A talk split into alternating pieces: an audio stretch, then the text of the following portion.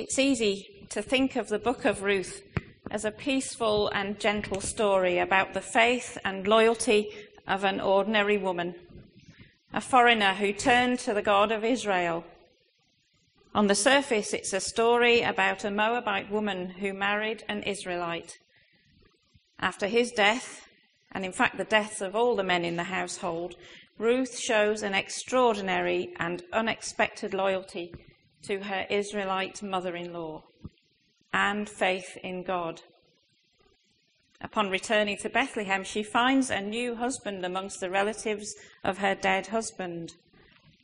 And ultimately, as we have already heard, she becomes the great-grandmother of King David and thus an ancestor of Jesus. Now, it's not entirely clear when this story was written, but it was almost certainly a story in the oral tradition passed on by word of mouth in many Israelite households across the generations, long before it was ever written down. And I urge you to read it carefully, in full. It's only 3 pages long. But just for now, imagine, if you can, that you lived between 3,000 and 4,000 years ago and heard this story being told, possibly sitting by a fire after a long day's work. It was one of a large repertoire of stories handed down over many years and through many tellings. From time to time, I wish that I had to understand my Hebrew lessons, but I didn't. And reading Ruth is one of those times that I wish it had made some sense. You see, there is humour in this story that we just don't get. But of course, the early hearers and readers would have understood perfectly well. And I might too, if only I'd got to grips with my Hebrew language, niphals and hiphils and hophals. Anyway, thank goodness for good Bible commentaries. Hooray. You see, some of the characters' names seem to describe something about them. So, for example, Elimelech means "my God is king." So every time anybody used his name, that's what they were saying, "my God is king." So we deduce that Elimelech was a devout man. The name Ruth sounds like the Hebrew word for companion, which she was. The names of the two sons would have raised a laugh amongst the hearers. You see, Marlon sounds like the Hebrew word for sickness, and Kilion sounds like the Hebrew word for consumption. So you can imagine how it was heard at the time.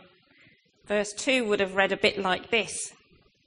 The name of the man was "My God is King," and the name of his wife, "Pleasant, Delightful One," Naomi. And the names of his two sons were "Sickly" and "Consumptive." So we know where this is heading. You can imagine the laugh. Ruth married the sickly one, and Orpah married the consumptive one. Though we're not actually told who married who until chapter 4. But we know that Ruth was a Moabitess, yet she was given a Hebrew name, so it's possibly a nickname. Now, about the Moabites. They were not just foreigners, they were hated.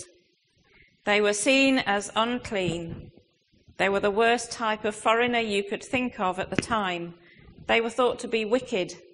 A people descended from Moab, one of the sons born out of the incestuous relationship between Lot and his daughters.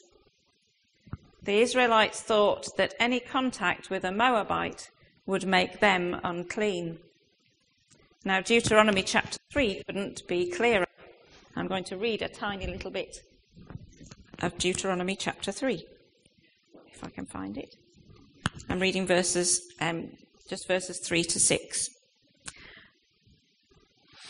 "No Ammonite or Moabite or any of their descendants may enter the assembly of the Lord, not even in the 10th generation, For they did not come to meet you with bread and water on your way when you came out of Egypt. And they hired Balaam, son of Beor, from Pethor in Aram, Naharim, to pronounce a curse on you. However, the Lord your God would not listen to Balaam, but turned the curse into a blessing for you, because the Lord your God loves you. Do not seek a treaty of friendship with them as long as you live. So then, why on earth did Elimelech set off for Moab? Well, desperate times lead to desperate measures. A famine drove them there. But the early hearers of this story would have been scandalized by Elimelech's foolish actions. They would have thought he deserved everything he got. Well, if you will go mixing with those people and contaminating yourself with them, what can you expect but your own death and the death of your sons? As a devout man, Elimelech should have had faith that God would provide for him and his family in Bethlehem with the other people chosen by God.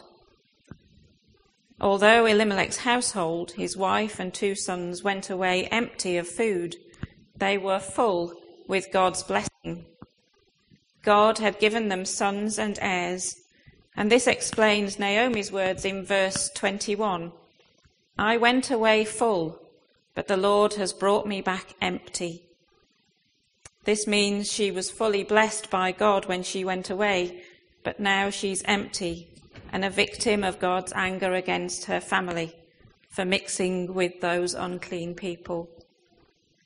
So she wants to be called Mara, which means bitter, rather than Naomi, the pleasant one. She believes God has dealt harshly with her because they went to live in Moab. Frankly, though we might think she is, Ruth is no comfort to Naomi at this point. Ruth returns to Bethlehem with Naomi, but Ruth is an unclean foreigner taken back to live amongst the chosen people.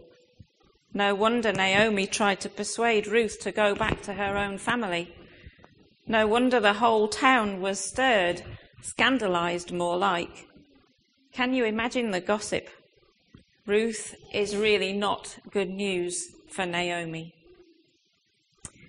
Anyway, back to Moab and the scene between Ruth, Orpah and Naomi. The household is now bereft of men, and the prospects for each of the women is bleak. A widow with no surviving male relative to marry her in order that she can be supported is doomed to a life of destitution. All seems lost. Naomi cannot give the women sons to marry to restore their name. She has no brother-in-law in this strange land to redeem her, even if she was young enough to bear more sons. Leveret marriage laws at the time required the brother of a dead man to marry his wife so as to provide for her, thus restoring her prospects. But so because her own husband and both of Naomi's sons were dead, she was indeed empty. Now, another little quirk of the story, if you understand your Hebrew, is that the name Orpah sounds like the Hebrew word for back of the neck or nape. You'll have got the hang of this by now. The fact that from the outset, the ancient hearer of the story would appreciate that Orpah will be the one who walks away. We'll see the back of her, neck. So Orpah is persuaded by Naomi to return to her people and her gods. But despite Naomi's best efforts, Ruth will not be persuaded to return to her Moabite family. And it is here in verses 16 and 17 that we get those beautiful words. Don't urge me to leave you or turn back from you. Where you go, I will go, and where you stay, I will stay. Your people will be my people, and your God, my God. Where you die, I will die, and there I will be buried."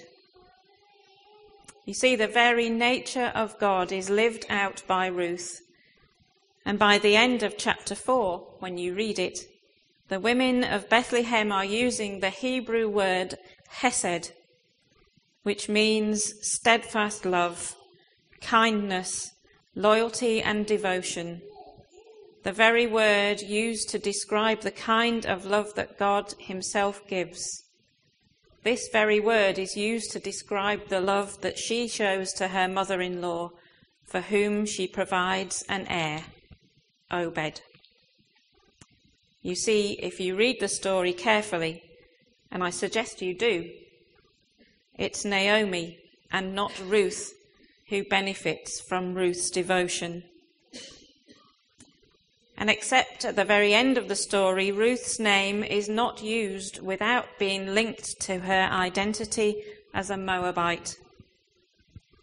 The story persists in reiterating her dodgy status as a foreigner and outsider.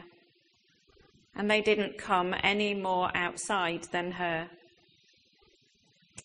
Women had no say at the best of times in their destiny, but Ruth, a Moabite, had even less say. Yet she seized the opportunity to provide for her mother-in-law by gleaning in the field of their relative Boaz. Now, widows were allowed to glean in the fields. Gleaning is the practice of collecting corn from the edge of a field that's being harvested. And the Deuteronomistic law states that landowners must make provision of leftover corn that could be gathered for widows. Could be gathered by widows. Eventually, Naomi sees the possibility that Boaz could marry Ruth, thus providing her with a home. The plan works. But before they can be married, there is a closer relative who could marry her, should he wish to. And Boaz has to ensure that the man with a prior claim on Ruth has been offered the opportunity to marry Ruth, the Moabite. Again, to hear and understand the Hebrew would make you smile. The closer relative, referred to by Boaz as friend in our text, is called, in Hebrew, Paloni Almoni. I quite like that, Paloni Almoni. But Paloni Almoni means Mr. So-and-so. Not very complimentary. So Boaz clearly doesn't have a lot of sympathy with him, and nor would the early hearers of the story. Mr. So-and-so declines the kind offer of land because with it comes Ruth, the unclean Moabite. So the transaction is made before witnesses for Boaz to marry Ruth. And Boaz, bless him, goes beyond the requirements of leveret marriage to provide for an unclean Moabite woman and his distant kinswoman. It's not until she's married to Boaz that Ruth is referred to simply as Ruth. She has finally achieved an acceptable status through Boaz. And Ruth eventually conceives and bears a son for Naomi to restore her honour. Ruth is sidelined. Chapter 4, verse 14 reads, "The women said to Naomi, 'Praise be to the Lord, who this day has not left you without a family guardian.'" And then in verse 17, the women living there said, "Naomi has a son," and they named him Obed. He was the father of Jesse, the father of David, King David. So Naomi comes out of this looking good, ignored by the townswomen when she arrived back in Bethlehem with a Moabite in tow. The women are all over her now. She's blessed again with everything she needs and more besides. She is blessed again by God, as she was when she set out for Moab in search of food in a time of famine with her full household. Ruth, on the other hand, comes out of this episode with nothing. She is the perfect model of love and self-giving, yet she is even written out of the end of the story. She doesn't have an active part in the story beyond the end of chapter 3, except as property to be traded and to provide a baby. Ruth demonstrates hesed, that love attributed to God, steadfast love, kindness, loyalty and devotion, giving up everything she can for Naomi, even a son, relinquishing everything and enabling her descendants to be the descendants of Judah. She gives everything for a future purpose and for the sake of others. A glimpse of a gift yet to come. So what can we say about this fascinating story that is maybe not as gentle as we imagined? What message were the storytellers trying to convey to their hearers? And what message can we hear today? Firstly, the story challenges our expectations of who is inside and who is outside of God's care and concern.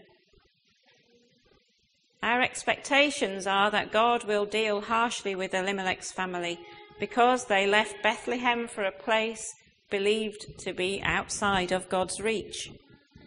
They showed a lack of faith that God would provide for them.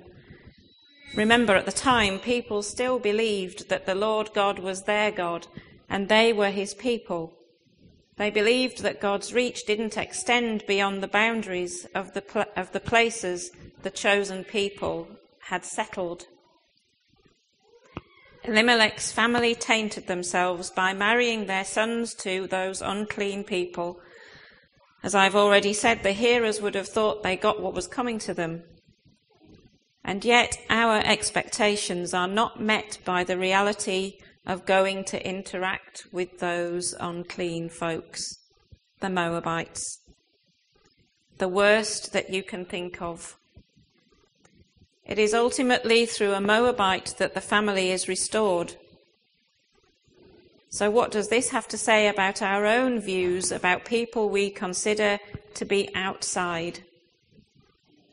If we read the story as it would have been heard by its earliest hearers, the two sons were doomed from the outset. Maybe their fate was not as a result of God's condemnation for their actions, but the inevitable outcome for two sickly men. So we see that Ruth becomes as much a part of God's concern in order to restore the honour of Elimelech's name as any of the men. Ruth provides an example of the sacrificial love that is necessary to work God's purposes out. And this story also challenges any notion that a people can have exclusive ownership of God. Ruth responds to God's love, perhaps because of what she learned about God from Elimelech's family. She is an Israelite convert, not an Israelite by birth.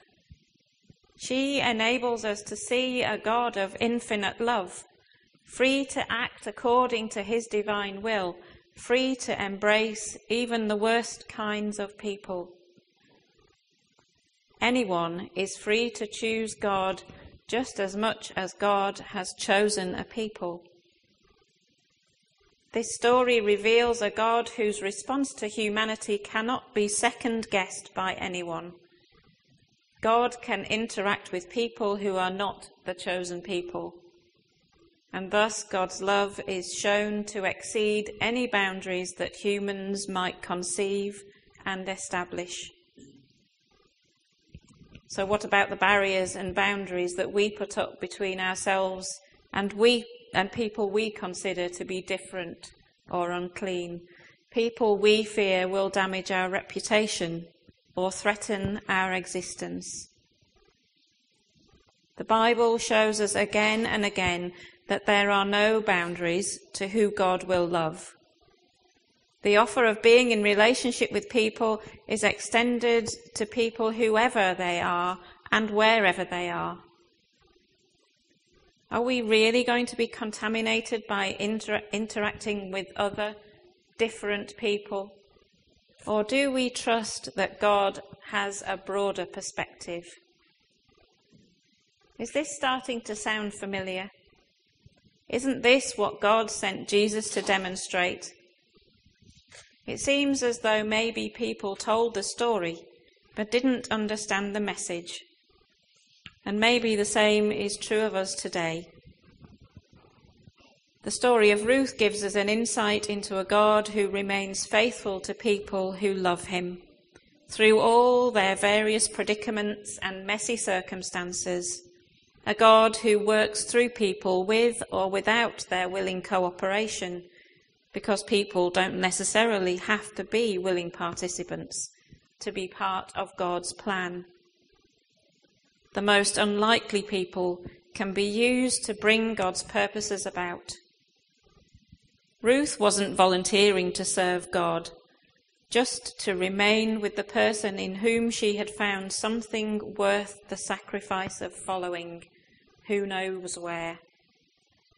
The sort of something we hope people will see in us, that certain something that will make people think, whatever it is she's got or whatever it is he's got, I want that. That certain something being a faith that is shown in our actions. The good news for us is God extends his invitation to mixed up and flawed people, people with a dodgy past and a dodgy ancestry. Even Jesus, as we have seen, has an ancestry peppered with flawed characters and people deemed to be outsiders.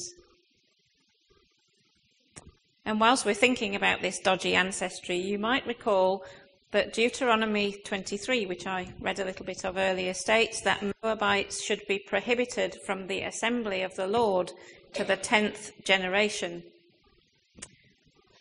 Therefore, King David himself should not have been permitted into the assembly of the Lord, being only 3 generations removed from Ruth, the Moabite, his great-grandmother. David is therefore a Moabite himself.